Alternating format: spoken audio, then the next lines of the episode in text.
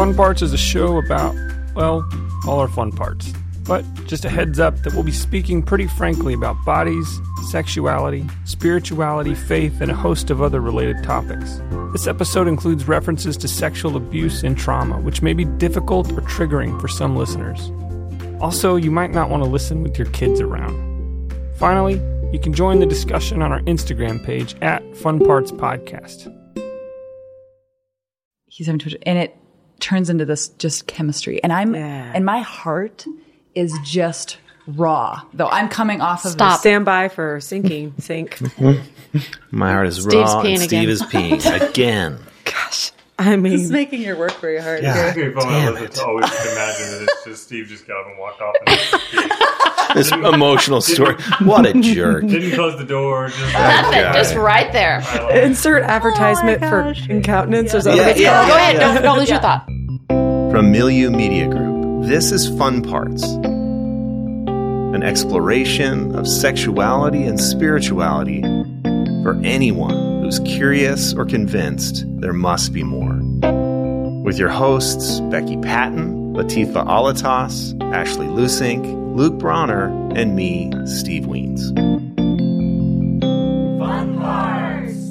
So we were talking a little bit in the last episode about purity culture and sort of the damage that has been done. When I talk about purity culture, really what I'm thinking of is what was happening in Christian culture in the late 80s and 90s. And I just wanted to start with a story that I remember very specifically. I was probably 16 years old and I had a good friend whose name I won't share, but he was a very, very dear friend to me. And he went on a school trip and they were staying in a hotel room and there were i don't know probably 10 kids on this trip and there was one girl who sort of had a reputation you know who was on the trip. She was in this class whatever. And all of the kids are hanging out in a hotel room and joking around to and whatever. And someone dared them to have sex. And they did. Like everybody else left and they had sex. And he came home having grown up in the same culture as me and he confessed that to me and was broken in a way that I've literally never experienced with another person. I've never seen a person hurt so much over their own actions as I saw in him that night. And I think, Steve, maybe you talked about it, or, or this came up in the last episode of like, at that point, it was like the ship had sailed. And so he was going to do whatever his body sort of told him to with anyone because he had already wasted this trophy. You've talked about Becky in conversations off air before about virginity being this trophy. He had mm-hmm. sort of blown it at that point. And so it was one of those things that has stuck with me all of these years. In that moment, I was still very much a part of that culture and I tried to comfort him through it. I took him to see our youth pastor and be like, he lost his virginity and he's very upset. And I'm very upset on his behalf. It was this great big moment, this formative moment in my mm. adolescence and probably actually fed the fear and the it sort of reinforced the guardrails of fear and shame to keep me from ever making the same you know quote mistake and so that's just a story that really jumps out at me about what purity culture looked like for me in real time watching mm-hmm. it unfold in the life of a person who was only actually doing something that was perfectly normal and natural and not that it was necessarily a to do it on dare yeah, really like I'm not sad. I'm not trying to justify the context of his actions, but they certainly didn't. and I'm not shaming it. I'm just saying like that's such a hard. Yeah, Because it was peer pressure. That's right. That's that right. That actually doesn't feel like led consent. him into something that his body wanted something Mm-hmm. that his soul didn't. Yeah. But I want to say, actually, there was probably something deep inside of him that was curious. Oh, And there was just, I want to say he was kind of like, really honestly, the language I would use is he was kind of a horny teenager. oh, It's okay. And that's, That's actually a would've used. natural part. Yeah. Yeah. Well, and I think that that's one of the things that we don't, teenagers don't recognize how much testosterone, and boys especially don't realize how much testosterone is actually running and surging through their system as they're going through puberty and things like that. Uh, Dr. Daniel Amen talks about the fact that if testosterone were beer, boys on average before puberty have the equivalent of about eight ounces of it running through their system on a daily basis. When they go through puberty, they have the equivalent of a gallon Wow. Of beer going. So literally of testosterone. If testosterone were beer, they have the equivalent of a gallon, one to two gallons going through their system every day. And And the testosterone is needed for the purpose of what it's developing in the body. But it literally is also something that's like, because of what it's developing in the body, it feels overwhelming. And I want to say boys feel kind of drunk. They don't know what to do with that. And if they don't have people beside them helping them in that scenario, your friend's scenario, where were the adults Yeah. in the room with them? The saddest part is the shame. Because Right. shame suddenly became the only script he had given his theological background. hmm And so he grabbed hold of that versus did anybody ask him about what you actually experience? Yeah. Well, and then that's you- actually true. Yeah. If you feel wasted, what is the basis of your decision making about intimate partners after that decision versus like the consent and wholeness you bring yourself to each partner? Like I remember being in junior high youth group. It's like sixth or seventh grade. They separate the boys and the girls, and the youth female leaders go into the with the girls, and the male leaders go with the boys. And they glued two pieces of colored construction paper, which honestly Oh, has no integrity for paper. it's very flimsy. And then they say, this is what happens when you have sex. And then they rip those two pieces of paper apart after being glued with like Elmer's white glue. And inevitably what happens is it's just a disheveled mess of paper and say, this is who you are Yeah. after you have sex. And then that's why you need to wait. And then my female youth group leader proceeded to tell us a story. There was like maybe 12 girls or so gathered in a circle. And she says, you know, I had this best friend and she got engaged and they were going to wait until they were married. And she was very vigilant to wait because that's what God wants from us. And the night before their wedding, she agreed to have sex with her fiance. And then he jilted her at the altar. And nowhere in the story was there, poor woman, Yeah. that this guy bailed on her. It was, and she gave it away she got what she deserved. and she got what she deserved. And so that's why it's very important to wait up to the moment that the vows are spoken and said, and God has, you know, in essence, approved the marriage, and then you can consecrate. Like, and I have heard that story in my brain, you know, and, mm. and I waited until I was married. And I was vigilant after that story because I was like, that's not going to be me. And there was something in the way she told the story which also communicated the reason he left her is because she gave him, and no one's going to buy the cow if you give the milk away for free. Right. Mm-hmm. Oh my I've heard that my whole life. I still hear that. which is Yeah. problematic in lots of ways. Yeah, there's a lot of problems. Um, dairy issues. No kidding. But like, As no, a but vegan, is it grass fed say, cow yeah. or like you know? But yeah, I mean, I'm just like that is a very small singular story and a product of purity culture. Mm-hmm. But I, so many of my friends have similar stories. but it also reinforces a theology Mm-hmm. that God is a one risk God. Hmm. And God only has enough grace to cover one act of direct disobedience. I mean, I, and I'm like going, that's not Jesus's. I mean, Jesus is hanging out with people who are on the fringe, people who are prostitutes, people who are stealing money from people. I mean, that's what actually is messed up about that theology is that God only expects us to do things perfectly. Well, and apparently Solomon was the wisest man on earth, and he had a thousand concubines. Yeah, those were, yeah. anybody. But also, like that story of the man who leaves the bride on the wedding day after sleeping with her, a normal, and I'm doing air quotes right now, a normal reaction to that would be, thank God. Like you just dodged a huge bullet. Agreed. Like, good expensive, thing expensive bullet. Costly. because of Wedding. the wedding, but, and the divorce but and the imminent divorce. like- I mean, that is the healthy response to that. Yes, it and is healthy. You're in pain and I get that and that sucks. And That guy's that guy sucks. you know, that guy sucks versus Yeah. the Instead- opposite. It's your fault. Yeah. You slept with him. You ruined this. This perfect man who would have been perfect for you left you because you're a filthy whore. You know, I mean, that's the message. Or like on an That's emotional crazy. reality. When I was in college, I Kissed Dating Goodbye was a really big book. Mm-hmm. And for those people that might not be familiar with that book, the premise of that book is you should reserve all physical acts, including kissing and including dating. You're going to go back to a courting system of, mm-hmm. of courting a woman. And then when you marry her, then you can do like the holding hands, kissing, like all that kind of stuff. Also reserving I love you.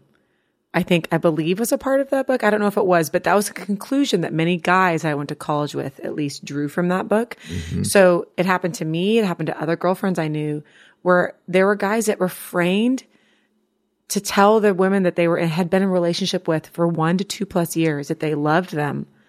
And it caused a lot of emotional turmoil. Like I won't, I can't tell you I love you till I am proposed to you. So it wasn't just I have to wait to kiss you till I'm married. It was I have to wait to identify the emotions and reality that are actually happening mm-hmm. because of some idea that all of this has to wait for these like actions to be in place, mm-hmm. which would be engagement and marriage.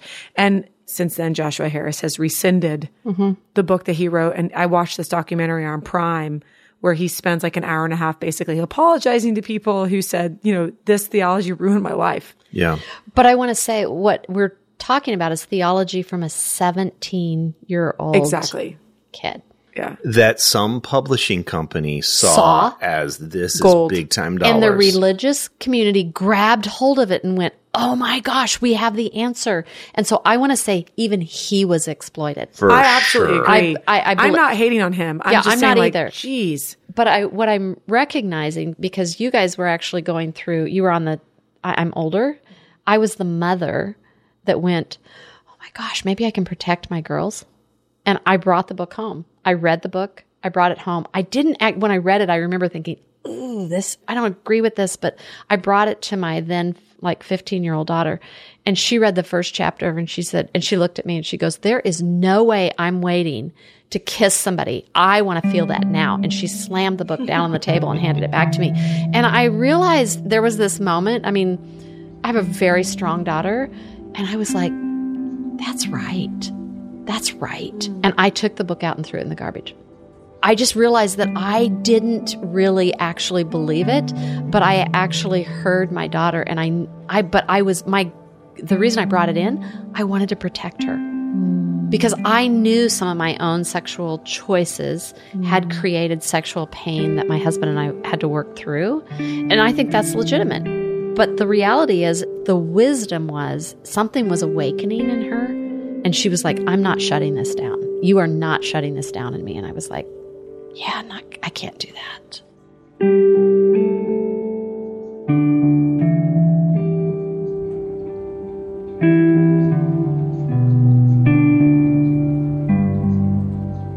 So I've always been super impressed when we've talked about how you did sort of move forward with your daughters. Would you mm-hmm. be up for talking about that? Like, how did you lead your daughters through Sex. navigating this? Yeah, this Yeah. very difficult a conversation that I, I'm guessing lots of people who are listening have no idea how to have with their mm-hmm. kids. You know, I think at some point, Ashley asked me, she says, Do you think your girls would ever come on this? And I was like, Oh my gosh, the stories they would probably tell would be my girls were so much, and this is, I think every parent feels this, they were my trial and errors. Hmm.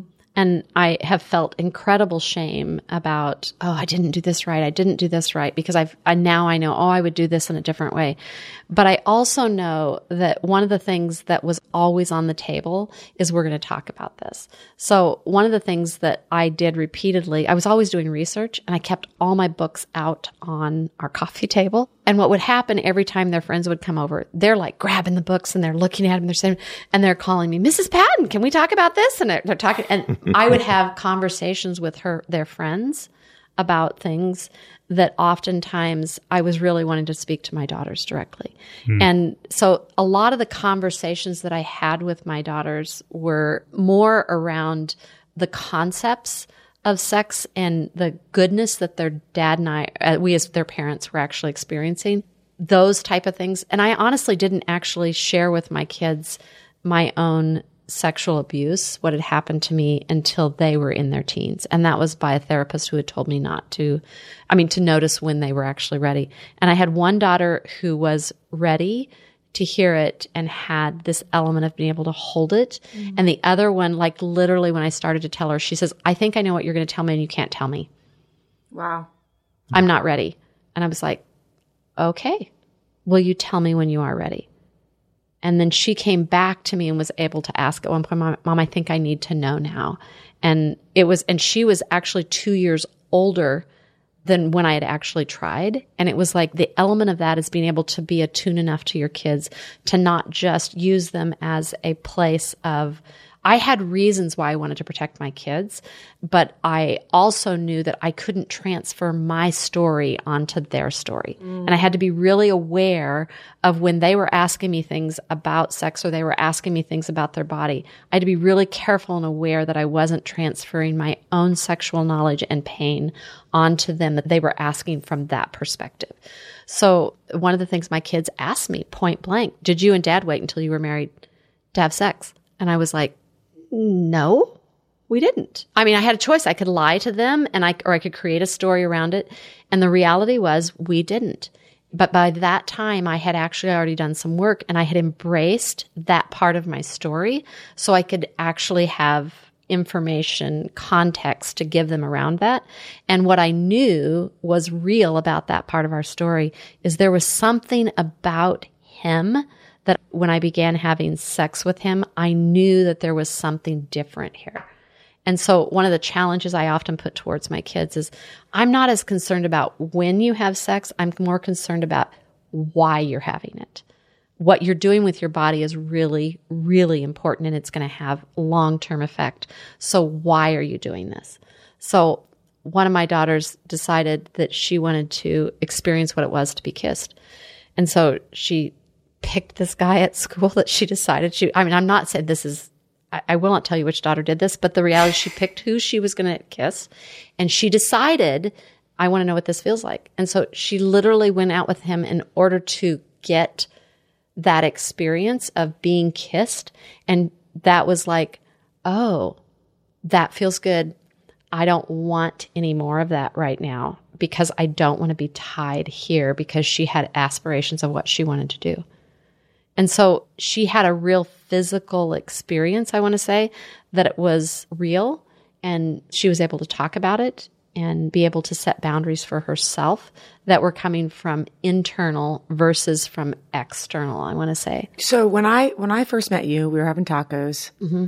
and you shared something with me about our skin, right? Has like a longing. Our bodies have longings, and the making decisions to be with somebody out of like a biological desire mm-hmm. versus like a full mind, body, spirit desire, mm-hmm. and the idea of self pleasuring.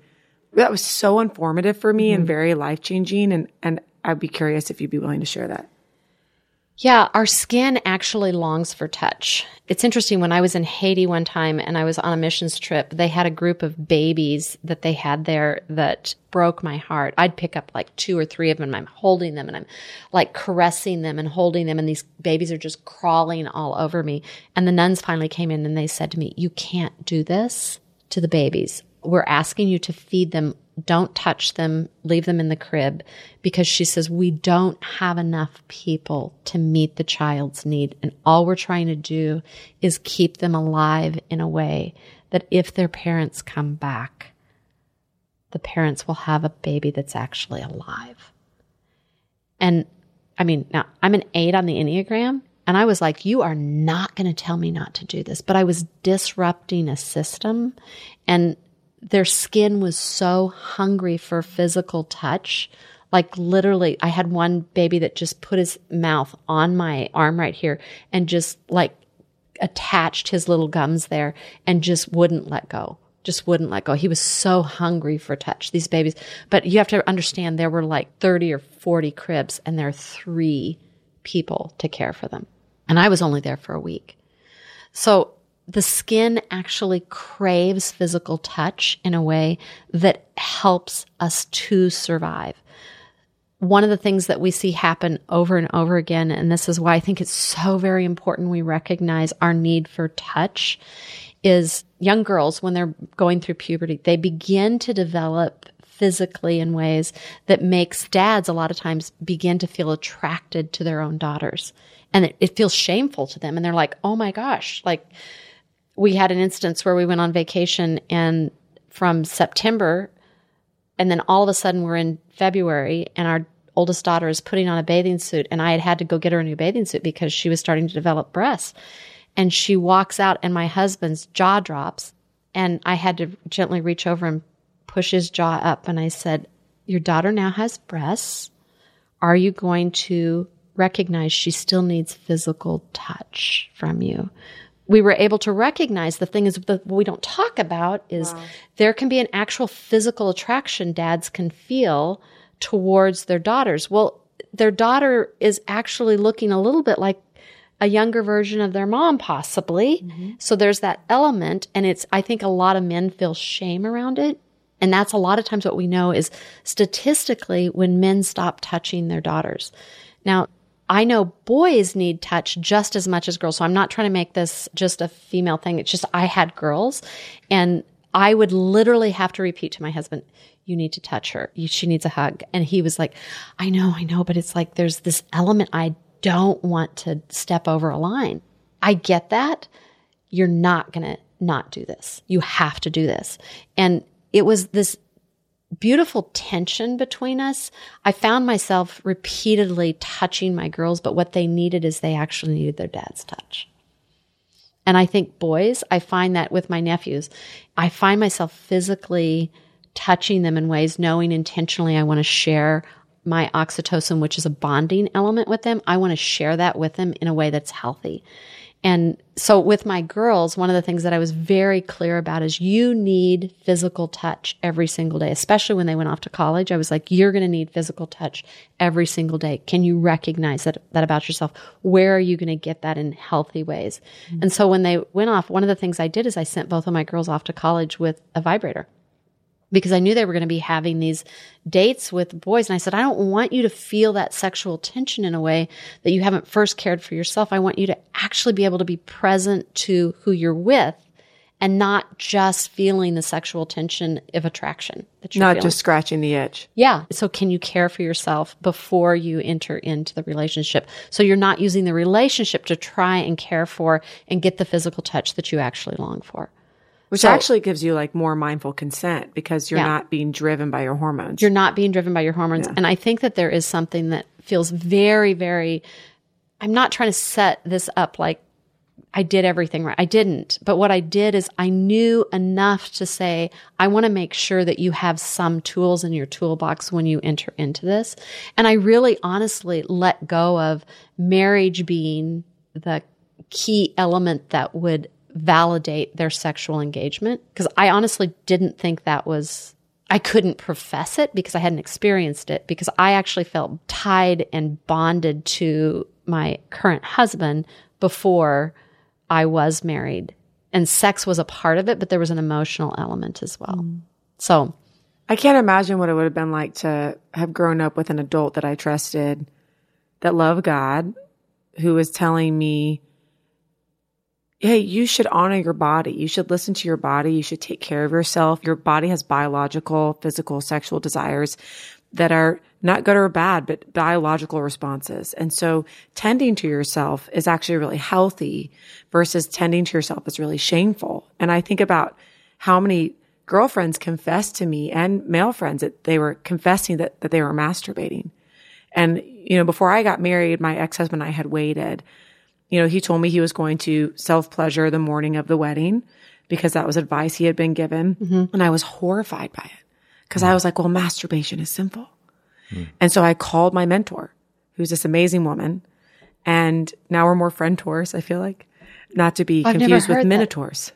Minotaurs. who are also magical Frenator- do you call it creatures. frenators? Friend tour. friend tour. Um, but um, Mythical magical creatures. yeah, yeah. Friend tours are also mythical and magical, but they're rare to find. But she actually was like, "Oh, Teef," she's like, "That's not a big deal at all. That's awesome. That's actually really smart. It's really wise."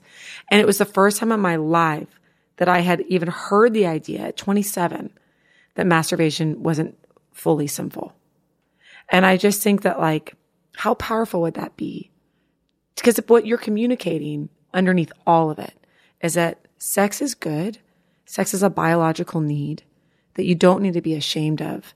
And here's how you can tend to yourself in a healthy way so that as you make decisions, you're not making it out of desperation, but you're making it out of real consent. Mm-hmm. Because can you have consent when you're desperate and lonely? Like, like I'm just asking, like I'm just, Yeah, I'm I- just thinking through it all. Well, I think what's interesting is, and this is what I think is the most sad about that statement, period, is I think there's a lot of times our consent is for, I want to be held. Yeah, and that's like that's a oh, good desire. And there's nothing wrong with that. No. But I want to say when you're not able to have the real conversation, someone else may take that I want to be held as they're saying yes. Ah. And I think that's where we've gotten into a mm. lot of people that their bodies have been used when what they mm. were really longing for is comfort and connection. Comfort. Mm. Yeah. And I think that's what makes me most sad when I hear some of these stories is because the reality is their actual need was to actually feel like they were seen and valued and connected.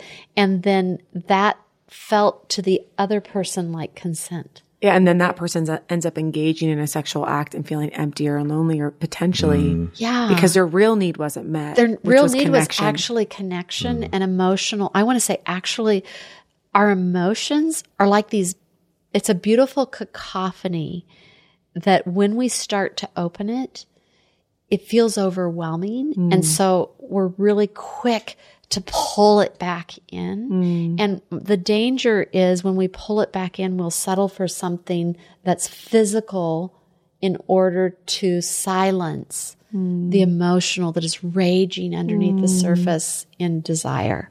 And that's why I think it's so important that we teach people, young people, how to engage in desire to notice and be in tune to their bodies and not have to fear their bodies. I'm also hearing again how much our bodies are in sync with our emotional landscape. and the fact that our we will send out a biological chemical out of our skin mm-hmm. to other humans around us and our skin is communicating to the other person's skin mm-hmm. touch me touch me touch me touch me touch me.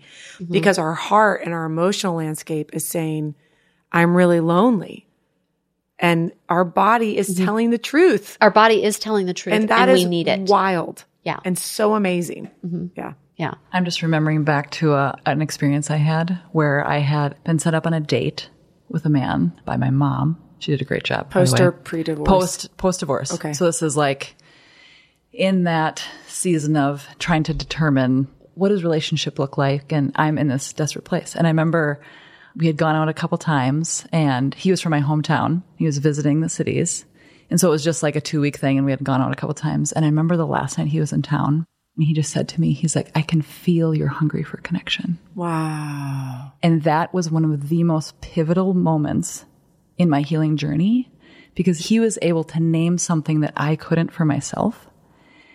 And it was after that experience, because then that was like the last night I saw him. He left to go home. I had flew to LA for some work stuff. And that was actually the moment that I actually started my deep inner work of how do I get reconnected to myself because no man can answer that for me. that's true mm-hmm. And what I had been doing was shopping that around. Well, you'd been settling for little snippets Exactly. of it, and they were satisfying the mm-hmm. itch Exactly. for a moment, but they weren't actually mm-hmm. satisfying the deep well of longing that you Exactly. that was my experience Yes. too ashley like mm. post divorce where you're just mm-hmm. like how do i navigate mm-hmm. this new frontier? And then i have these deep needs and this deep woundedness from an expectation that i thought all these things were going to be met and then they weren't. And the fact that in my marriage, given our situation, intimacy was just very tumultuous. absolutely And so it was just relearning that, like, even like what it meant to be with someone. And, but I realized how much I was guarding my heart. You know, it was like, mm-hmm. I'm just putting up this protective wall because that's actually so much more vulnerable. Mm-hmm. Oh, the emotional To depth show is up with so that? much. Yeah. hmm It was Yeah. way easier to show up with my body mm-hmm. than it was to show up with my heart. wow thank you for sharing that Yeah. Yeah. yeah Wow. I mean, I am wondering if in purity culture there's this rule that you don't give your body away. So that's not an option. So you try to have an emotional connection and then maybe when you move beyond purity culture and you say, I'm going to go there. I'm going to give, I'm going to do the physical thing what I'm hearing from you, Ashley, that sounds so profound is there is just a remembering that needs to happen about what even, how do I even locate what I'm really desiring and searching for? Is that true? I mean, is that what you mm-hmm. were dealing with? Yeah, I would say in so many ways. I think it's really interesting how much your my own self esteem in that journey.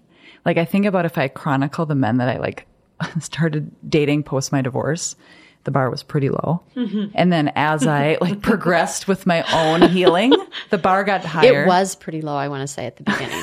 Girl, like having point- walked with you. I Yes, remember not point- asking you at one point, going, "Okay, is that all you want in a relationship?"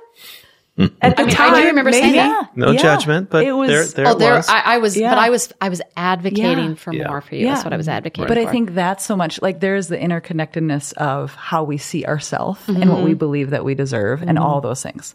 So to walk into that. And so just as I chronicle that and I think about this man, he treated me so well yeah. in that process. And I don't know the beauty in what he showed me in that and what was possible. Mm-hmm. And Well, I want to say actually what he did is he saw you in that moment Mm-hmm. and held a mirror up and mm-hmm. you didn't run away. Mm-hmm. Wow. Mm-hmm.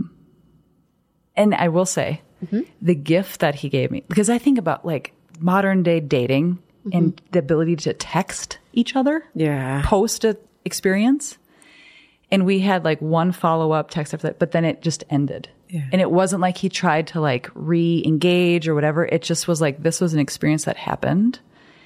And I let it be a definitive moment for and an invitation for my own healing instead of trying to re go back to that same relationship and try and divulge more from it. And it, I remember sitting in my apartment and having this moment of like, this is the day it changes.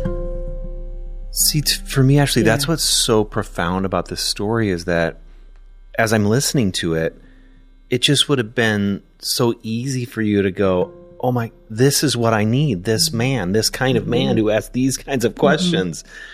And maybe you did. Maybe that was mm-hmm. fine. But instead, you chose the deeper route of going, no, no, the, the, I need to notice what this is. This is an invitation for me to really do my work. That's mm-hmm. profound. And then to be okay with like, this is what that was.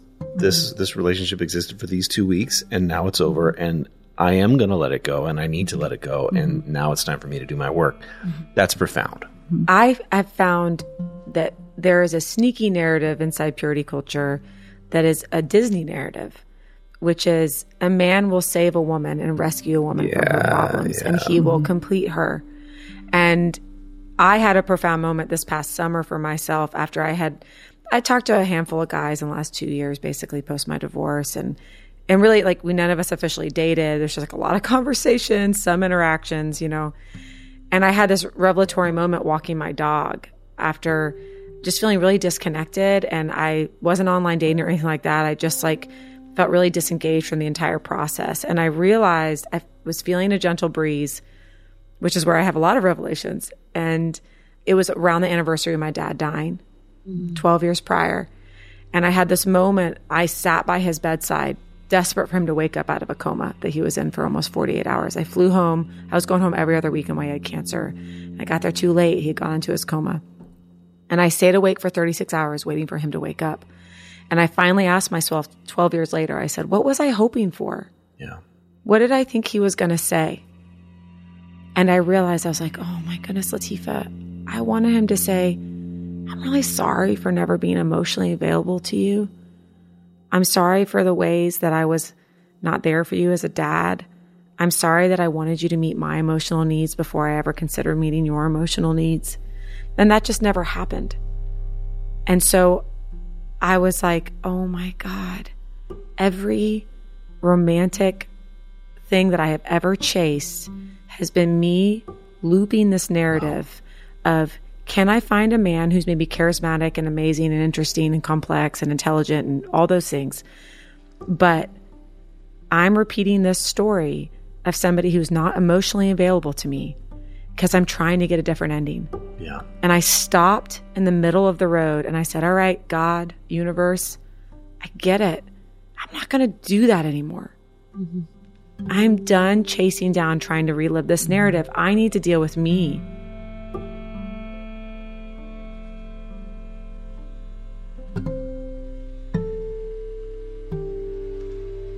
And I put myself in what I call the goddess of my own man void, where, Yes. where emotionally unavailable men were n- no longer welcome.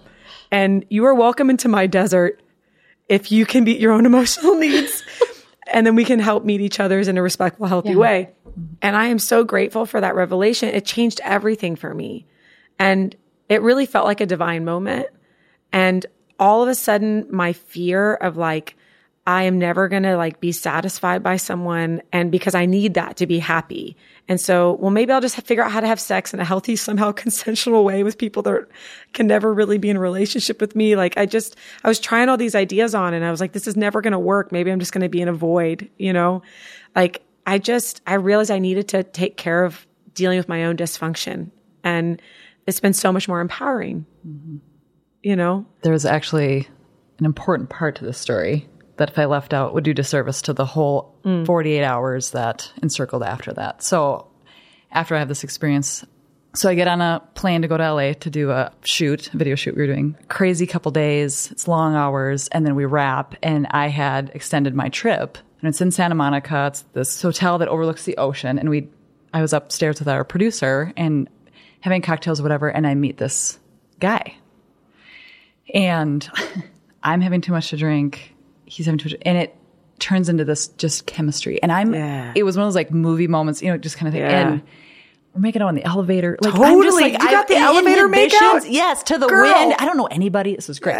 But what ends up happening is there were some disclaimer bad decisions made throughout the course of this evening. I will say that. So cocktails are had.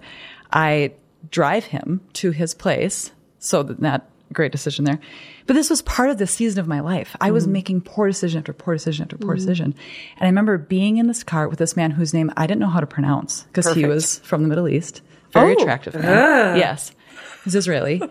and I basically tell like, I'm not going to have sex with you. And he gets super upset with oh, me. No. It was like, kind of like, you've been leading me on.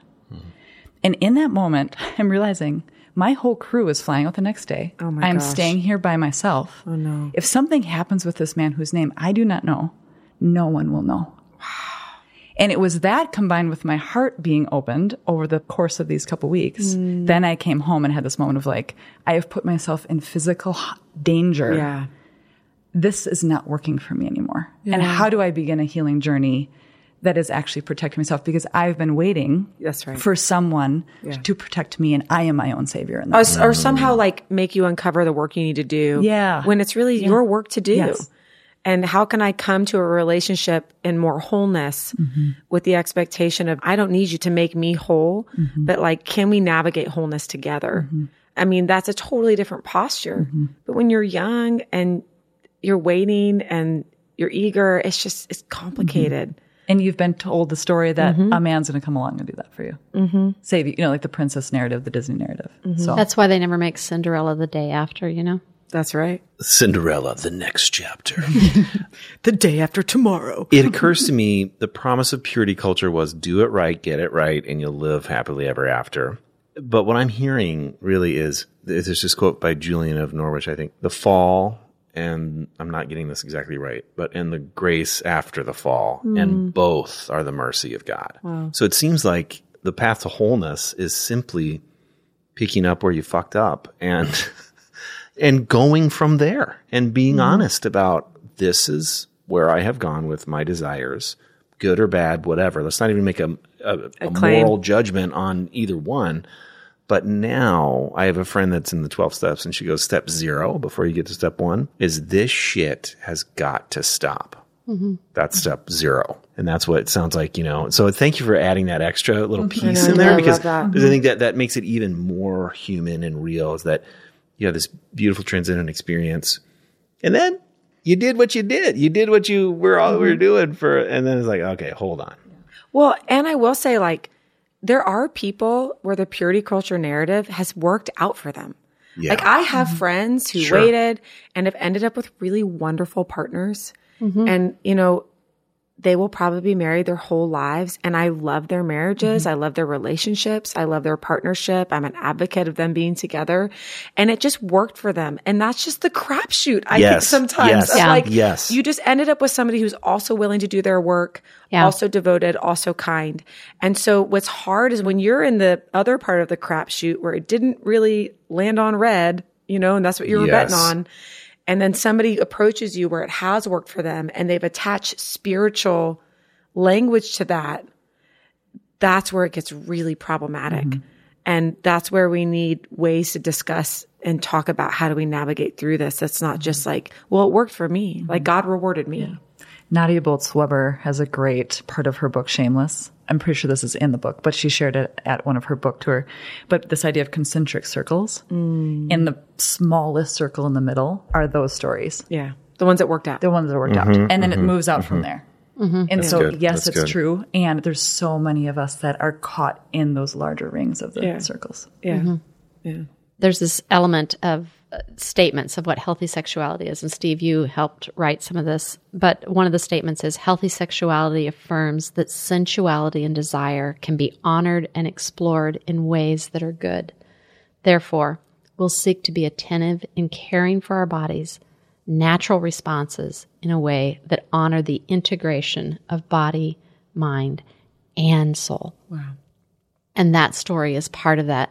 Your body was having an experience, your mind had heard something else, and your soul was crying out for something more. And here's the whole thing is God's not going to heal who we think we are. God is going to actually meet us where we actually are. Wow.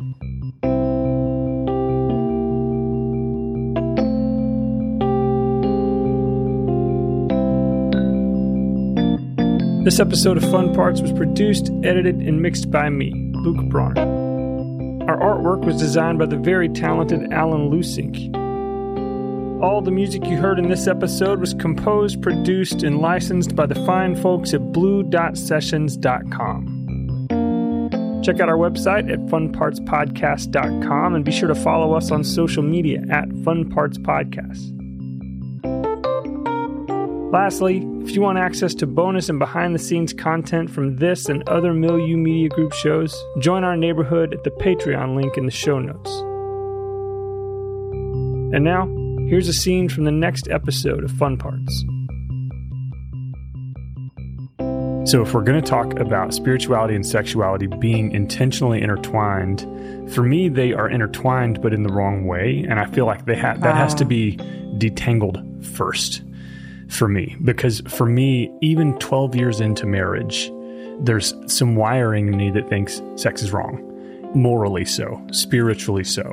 And so, how do I begin to deconstruct that so that I can be intentional in my understanding of the ways in which spirituality and sexuality are intertwined?